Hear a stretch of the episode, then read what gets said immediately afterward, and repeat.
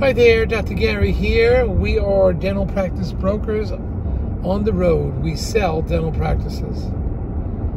So, today's topic is total frustration with the leasing management.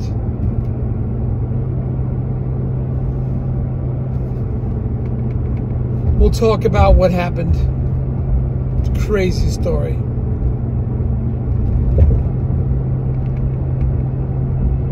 Anyway, sorry, I was just working on. It's a beautiful site here. I'm over by uh, Dutchess County, New York. Absolutely gorgeous.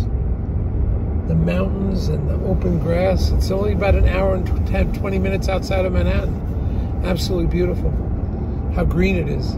So, let's talk about this.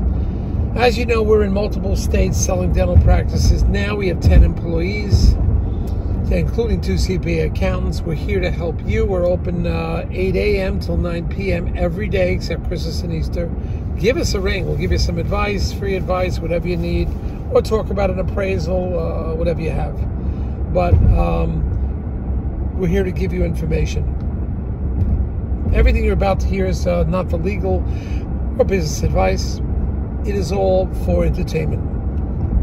If you're thinking about selling to a DSO, please call us because we uh, deal with them all the time. We know who the best ones are, and now they're going through consolidation and changes.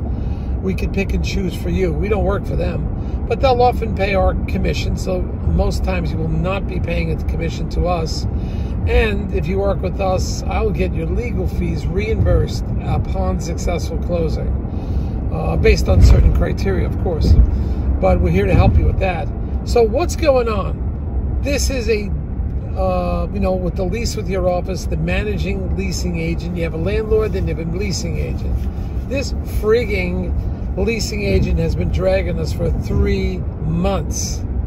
Never produced a simple lease assignment.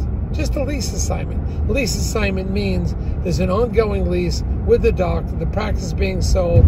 You simply just sign over to the new buyer the lease now, sometimes the new buyer may or may not need extra years on the lease. Usually they do up to 10 years, and sometimes they'll write a new lease. But in this circumstance, the buyer just wanted to ride out the lease because he had an office down the block and just ride it out, but wanted to keep it going for a little while. So this is going on three months. Landlord says we'll take care of it, it's no problem. Shake his hand, high five and uh, and they know the buyer because they own another building, and that buyer works in that building down the block from this block, so they know what they're getting into. This isn't a big mystery. So, three months of procrastination. Three months. We were on it. We'll take care of it. We got it. It's in the bag. Don't worry about it. Three months and nothing from the landlord. Now, in the last two, three days, landlord said, Hey, we've been jammed up. We're hiring a new attorney to help us with the load. Yeah, okay. What's that going to do? But let's help the attorney. So, four days have passed, still haven't heard from the new attorney because they've expanded.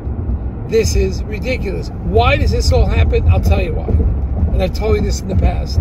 If you're in a lease as a seller and you pay every month and never complain you are a great tenant. That's all they want is your your rent and uh, no complaints. And that's what the average dentist is. So you would think. So what happens is the landlord figures, well, I don't want to lose this guy. So he's lax. Sub- subconsciously, they don't even want to rent it to somebody else. They want you in there because you pay your rent on time every month. Just crazy, but that goes through. I think that's what goes through the landlord mind. Of course, the landlord should be thinking in advance. He'll get more years out of the next tenant. They don't think that way. They don't even worry until there's like two months or three months left on the lease. Maybe they'll get a little nervous. But besides that, they don't care.